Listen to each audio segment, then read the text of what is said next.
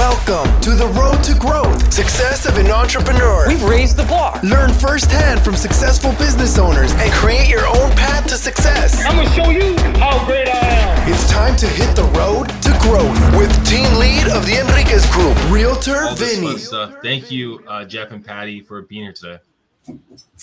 It's a pleasure to be here. Thank you for the opportunity. Absolutely. So, I mean, like we, we were talking about before, I mean, I'm really into baseball, and I know how they used to be very big into the scouting, and then they started doing kind of more number-based, kind of knowing, all right, well, this pitcher does this and this. And it sounds like, I mean, you were kind of the the leading the charge in the, the horse racing business in that kind of sense. Yeah, we were. We started almost forty years ago, and uh, when there were Apple twosies and, you know, there, the, the calculator was a new thing. And, uh, yeah, we were using real film. We, there was no video. The videos were like two hundred thousand dollars for the kind of video. We had high-speed film cameras with real film. And we had to send the film. We would be at an auction. They would show the horses and sell them the next day. We have to send the films down to N F L labs overnight and then with couriers and bring them back and then project them onto a wall with a, with a graph on the wall and take measurements. Now it's all, you know, digital. Well, was it, I mean, because you were an adrenaline junkie from what you were telling me, riding motorcycles, riding horses. I mean, where did the idea of I'm going to raise horses into the, the racing business come about? Well, I got, I had uh, law and business degrees from Harvard. I did them both at the same time. And it was on the beginning of the that joint program. I, those guys like me who were crazy. And then I went for a blind date one day in May, and we went riding at a rental stable. And instead of falling in love with the girl, I fell in love with the horse.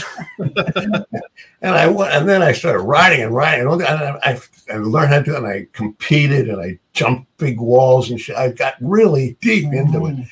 And then I said, you know what? I, I want to do this. I want to work with animals. I want to be outside. And I had Archibald Cox was my... my uh, thesis advisor for Harvard Law and Business, Archibald Cox, the guy from the Midnight Massacre with Nixon and the whole thing. That he was the lawyer and they, that resigned and the whole thing. And he, and he uh, I had to do a thesis on combining law and business. And so I went in there and it was like March and I hadn't done shit, anything. And he says, well, how's it going? I, I looked out the floor. And I, I mean, that's something. He says, well, what are you interested in? And he, I, I looked at, I said, horses. And I thought he'd throw me out. And he turned around and he took out this big book and he plops it down. His his office was in the stacks at Harvard in the library. It was just way down in the middle of nowhere. And the dust goes up. And he says, this is the, the statute that governs horse racing in Massachusetts. No one's ever looked at it at this school. Why don't you do that? So I went crazy with it. I did really well. I found out all kinds of great stuff. I found out all kinds of corruption at the Suffolk Downs with their funny business with their, their books and subsidiaries and all this other junk. And uh, and I decided that I was too big to be a jockey and I was too poor to own the horses. But I could bring, and we're doing it the way they've been doing it for three hundred years. I could bring something other than eyeball and intuition. I could bring management and science. And then I got, I got, hooked up with uh, on the part-time with the U S Olympic Sports Medicine Committee.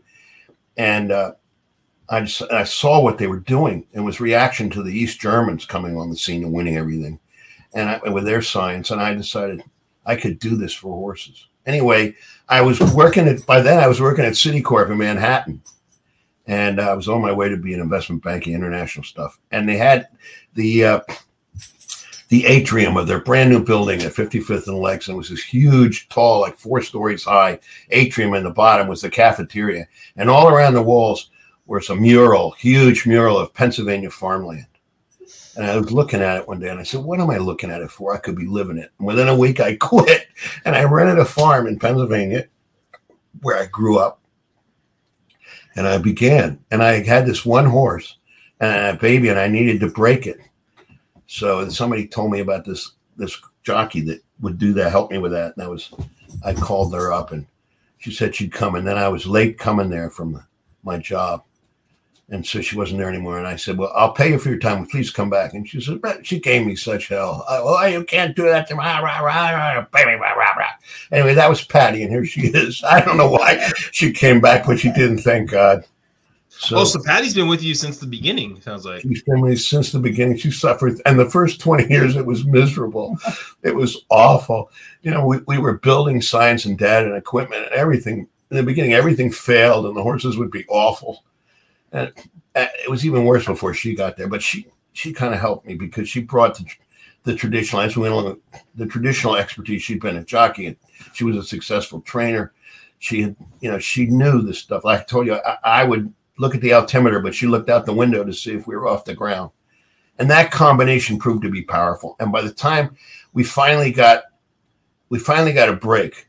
We were, you know, doing small time stuff. We finally got this new guy. He was from Egypt. He'd sold his company, his brewing company, and he had a four hundred million dollars, and he wanted to be in horse racing. He liked horses, and he wanted an edge. And he was re- he was one of the smartest people I've ever met, and a really good businessman. He had other problems, but uh, he was something else. And so he he hired us to do it for him, and uh, and so that was our chance, our big chance. And uh, actually, I should say before that, we hadn't exactly not done anything. We got we had a neighbor, George Strawbridge from Augustin Stable, and he got curious. So he let us buy him a couple of horses. In the first two years, we had back-to-back world champions for him. And then we worked with Ken Ramsey, who's won the leading owner and leading breeder in the United States several times. He's a legend. And he asked me, he said, well, come to, I pitched him and he said, come to my farm and look it over and tell me, give me a recommendation. So I went there. This is a good story. I went there, and I, uh, and when I came back, I analyzed it all, and I told him he had a new sire. He was trying to make make this sire successful, and it was from his own line. It was unknown. It was unlikely to do squat, so he needed a, it to have, sire a good horse. So I said, take this horse. It's by your sire as a young horse, and enter it in the Belmont Stakes, which is the third leg of the big Triple Crown, the classic race, you know, world renowned.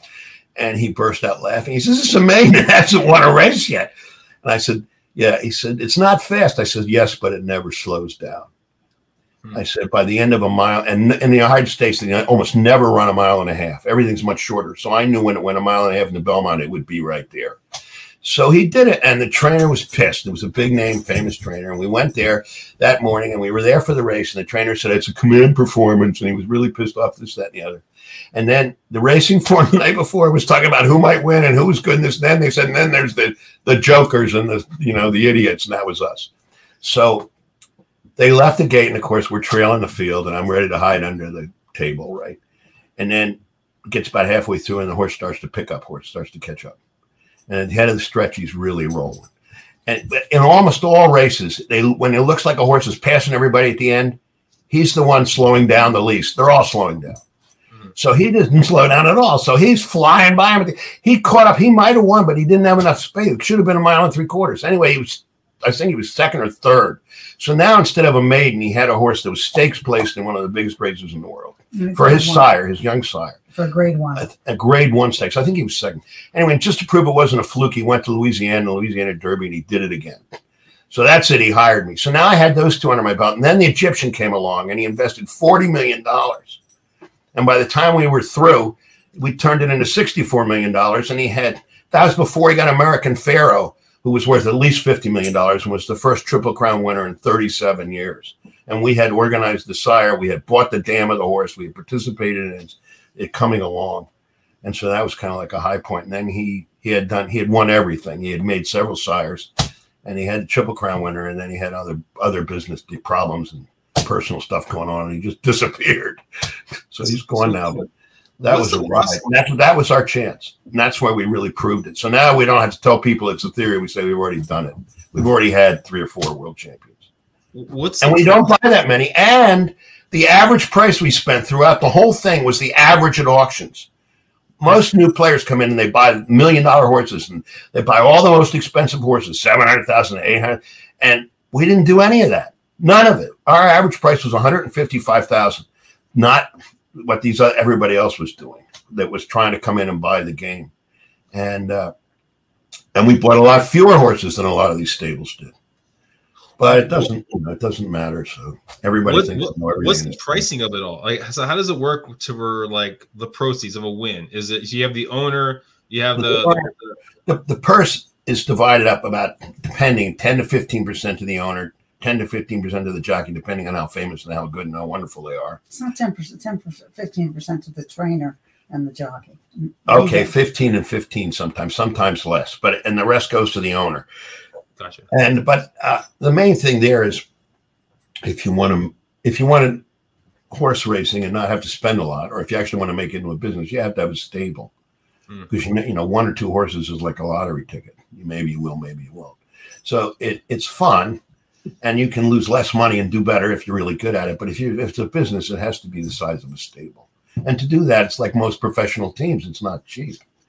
But that doesn't mean you can't participate and uh, and uh, for a lot less than other people. I mean, you know, some people are paying through the nose and other people are almost paying nothing and playing the game. Well, when you're, you're starting it out, I know you talked about like the um, the U S, I think, Olympics like that, trying to bring you on to kind of dissect everything. So, and you had to have a second job. So was a second, or the, I guess the job, was that helping pay for this opportunity, or were you getting paid by the U S government? And then kind of like, no, my other job paid for all the research. Okay. It did. I, I did, you know, I had degrees in law and business, and I was, I actually did a leverage buyout among other things. I earned a lot of money in my day jobs, and I spent every penny of it or most of it on the research on the farm, the horses. So was there a time, I mean, was it American Pharaoh? Was it before then? Or when was that time where you're like, I don't need that other job to actually support all these, these horses, bring everyone on and not have to, yeah, it was actually supporting itself. Yeah, during Ziad, I really didn't need to have a job by then.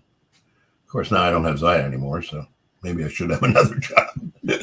But I also was running, I started and ran a charity for inner city teens in Philadelphia. I was talking about A D D, and I built that up into something special. I spent a lot of my money and time on that. I got professional film people from Hollywood mm-hmm.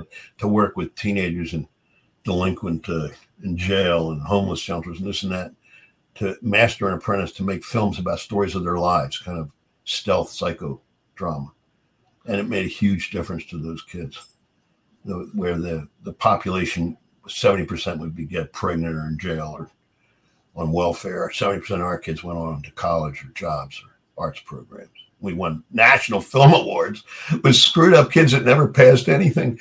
Uh, we're high school against university film schools because with crappy equipment, because our stories were about their lives. They were real. They weren't car chases and shoot 'em ups and special effects. Could I interject something back about the company, though, about E Q B? Sure. Um, so one of the things I think that's important to realize is from from the very beginning, essentially, what we tried to do was we tried to not throw the baby out with the bath. And essentially, we pick out and you know a great athlete. And then we ultrasound his heart, and we decide he has a elite heart, and then we go forward on if they're if they're at two-year-old in training sales, we can do high-speed film of their gait. But those those extra tools really put traditional horsemanship at a real disadvantage. Mm-hmm. So if, if you find like if we had guys who we really respect are great horsemen, and they pick five horses, we can usually generally eliminate three completely, reliably, at least, sometimes four. And you said these processes or this equipment is basically patented under your own brand, or is it? Well, it's we have some patents, but they're violated all over the place because we published a lot of stuff on what it is, and it's impossible. It's really hard to, to enforce against what somebody does in the privacy of their own computer, so. But yeah, mainly the, the the edge is the database and the experience. I tell people we can give people the instruction manual and the violin, but they're not going to play a symphony for a while, mm-hmm. and uh, that's it. Plus, you know, for like for the heart rates, the, the the elite horses' hearts are bigger and stronger and different, even when they're babies, than the average racehorse. But you need a database. Why? Because an eleven hundred pound, uh, ten month old filly and a thirteen hundred pound, twelve month colt, you can't compare. Those are big yearlings, Jeff. Well, whatever, you know, whatever. You can't compare. They have to be the same weight, the same height, and the same age in days within thirty days, or you can compare the heart data. You just get the wrong thing. You have to do that and then know, are they within that group? Are they elite or not? And that that means if you if you do the math and the permutations, that means you need many thousands of horses so that when you see one, you're going to have several hundred that are at least the same age and days, height and weight. And uh, so, you know, that that we have. And also, when you're looking at the films, I mean, I've been doing it for forty years. I, I, I see things uh, that I've been trained to see that are awful, that are really important, but you can't see them unless you're looking with five hundred pictures a second. I, you know, I know you can't because I see the horses with terrible things sell for enormous amounts of money at every auction. I know if they saw what I saw, they wouldn't be doing that because that horse is going to get hurt. He's not going to make it. Or if he makes it, it's going to be a short career. The other common sense part of that is uh, an owner and a trainer or a jockey even, it's how how much money they make and how successful they can be is directly related to how many times they can take the horse to the paddock to race. And so by looking at the high-speed film, he comes up with a clean moving horse, and they tend to stay sounder, in fact, much sounder. And they last much longer, so they earn a whole lot more money. So a horse that was may not be winning great races can earn seven hundred thousand dollars, whereas the average one's going to earn maybe thirty thousand dollars because he's going to go three or four races and then goodbye, or he's going to go seven races and goodbye. It's not enough. I was also, I think I tell people that, I, you know, when I first started, uh,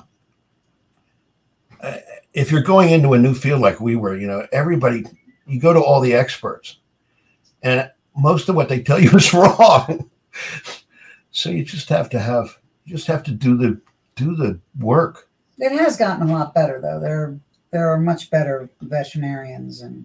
Yes, partly because we published all that stuff. I know, I told you this stuff, like the heart rate meter. The experts told us the horses' heart rates were, because their hearts were so big, they would be going one hundred twenty beats a minute or something. And it, it turns out that their hearts at rest of the big athletes are down in the twenties and they can go up to two fifty.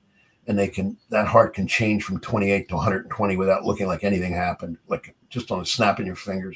Their hearts are faster, more and change faster, and they're different.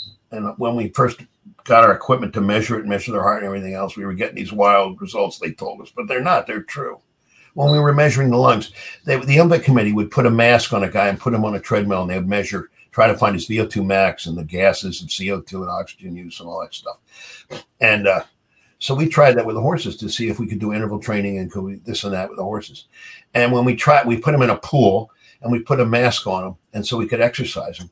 And and we tried to collect the, the gases the way they did. And they used what they called a spirometer, which looks like a great big water heater. But there was too much gas, so, so we had to chain it to another spirometer, and there's still too much, chain it to a third one, still too much in a few seconds. So finally we used a weather balloon. So it was big enough to hold all the gases. And then we looked at each other and said, what the hell's wrong with this picture? How are they moving that much air? Why are they moving that much air? And it turned out it's because they cool themselves by panting like a dog. So their lung capacity is enough to cool this giant animal's core. And they're moving a, you know, a weather balloon full of air through their lung. You know, the, the, their oxygen capacity, the, wet, the, the, the interval training was a complete waste of time. They didn't need it. Evolution gave it to them, and they were spleen dumping themselves. They were, they were, they have a huge spleen, and they could blood dope themselves like the Olympic, the Russians were doing in the early Olympics with uh, red blood cells. They can put seventy percent more red blood cells, bang, right when they come out of the gate by when they get excited by wrenching their spleen, and uh, and they got all this oxygen, and it just. And interval training was a disaster because they would go lame. They can't take that amount of work. So they were sore. They were muscle bound when we tried interval training on groups of horses. So it was really very different than humans, but mainly it was very different from everything they told us. So we had to just be really careful to say, how do you know whenever they told us anything? And if they didn't have the data from elite athletes, they didn't know because it's different than the average. That's what I, one thing I learned from the Olympics too. The elite so, athletes are different than normal, as normal is different than sick or injured. When you look at kind of where you've come from, was it harder to build your community or build like the, the processes and the systems? Well, because of my expertise and my personality, I think it was easier to build the systems, even though it cost a fortune and took forever. Hmm. Uh, but I did it. You know, it was a uh, it was a predictable process. Do the work. What was harder was to convince people in a very tightly knit, clicked industry when you're an outsider to do stuff differently or to trust you. Horse racing is, you know, notorious for rascals. Nobody trusts anybody. And it's just, it's really hard to get any traction. That was, and still is. I mean, even after everything I've done, I mean, I think there's an awful lot of people who would not use us because they're afraid. They don't know us. What What did you? Somebody they don't know. What did you do? Or, or like, was I mean, were you reducing your percentage of winnings if you won, or what were you doing to actually convince them to actually try you, give you a chance? I tried initially. First, I tried by you know. publishing and showing that we had phenom- you know, enormous databases and F D A clinical quality studies that prove stuff. And I published it, and that didn't do much. Then I, I focused on a couple of big clients to get world champions. Then we had two world champions year back to back. And then but none of that did it. I, you know, I should have moved to Kentucky and gone to all the cocktail parties. That's what I should have done. And then I would have, they would have known me. And then I, there may be someone, and they would have found out what kind of guy I went. So I was in the Peace Corps. I was, you know, I'm a straight shooter. The thing now is, is the, the industry has changed a bit because of the uh, price of horses and things. I think that, and so what they do is they put together syndicates, and some of the, the entry level syndicates. I mean, they sell a share or a half a share for like a thousand dollars, so someone can get involved in horses, and they'll have two hundred of them.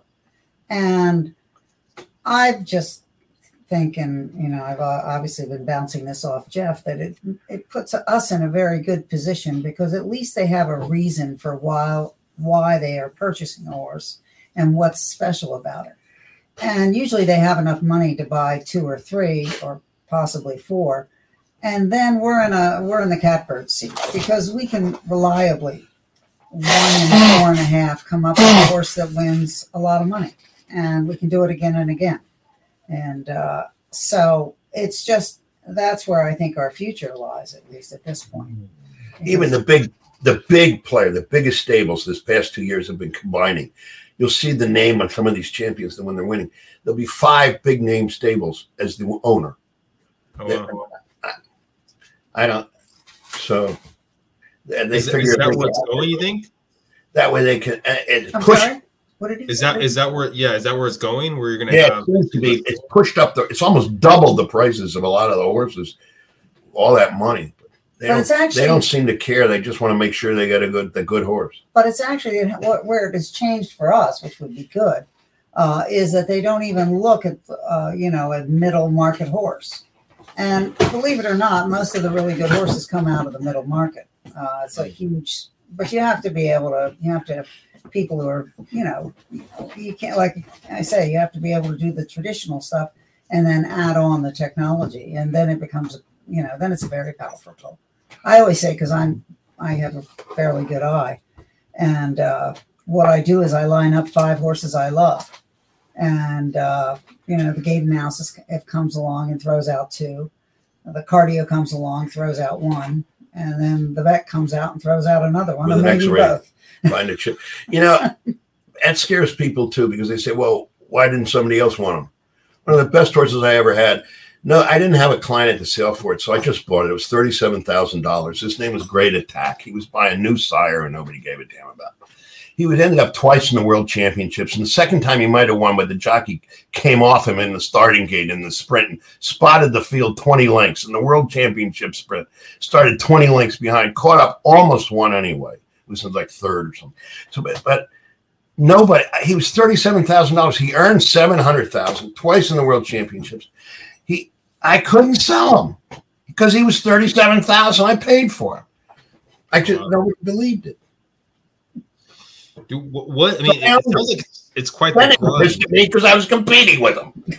it's, it sounds like it's quite the grind. So, what keeps you guys going and keep doing this? Because I would think, with all you've accomplished, I mean, is there time that maybe don't you know, take as many horses or just relax or? Yeah, probably what I should do is just buy my own horses and to hell with it. But I haven't. You know, once you do that, then you're competing with your clients. Then nobody will use you. So, do you think tough- there's a time that you'll you'll either of you will ever retire? I don't think I'll drop that in my and I'll get there's, buried in my dog cemetery. But I will publish everything before I go. There's an old saying: "Do something you love and never work a day in your life."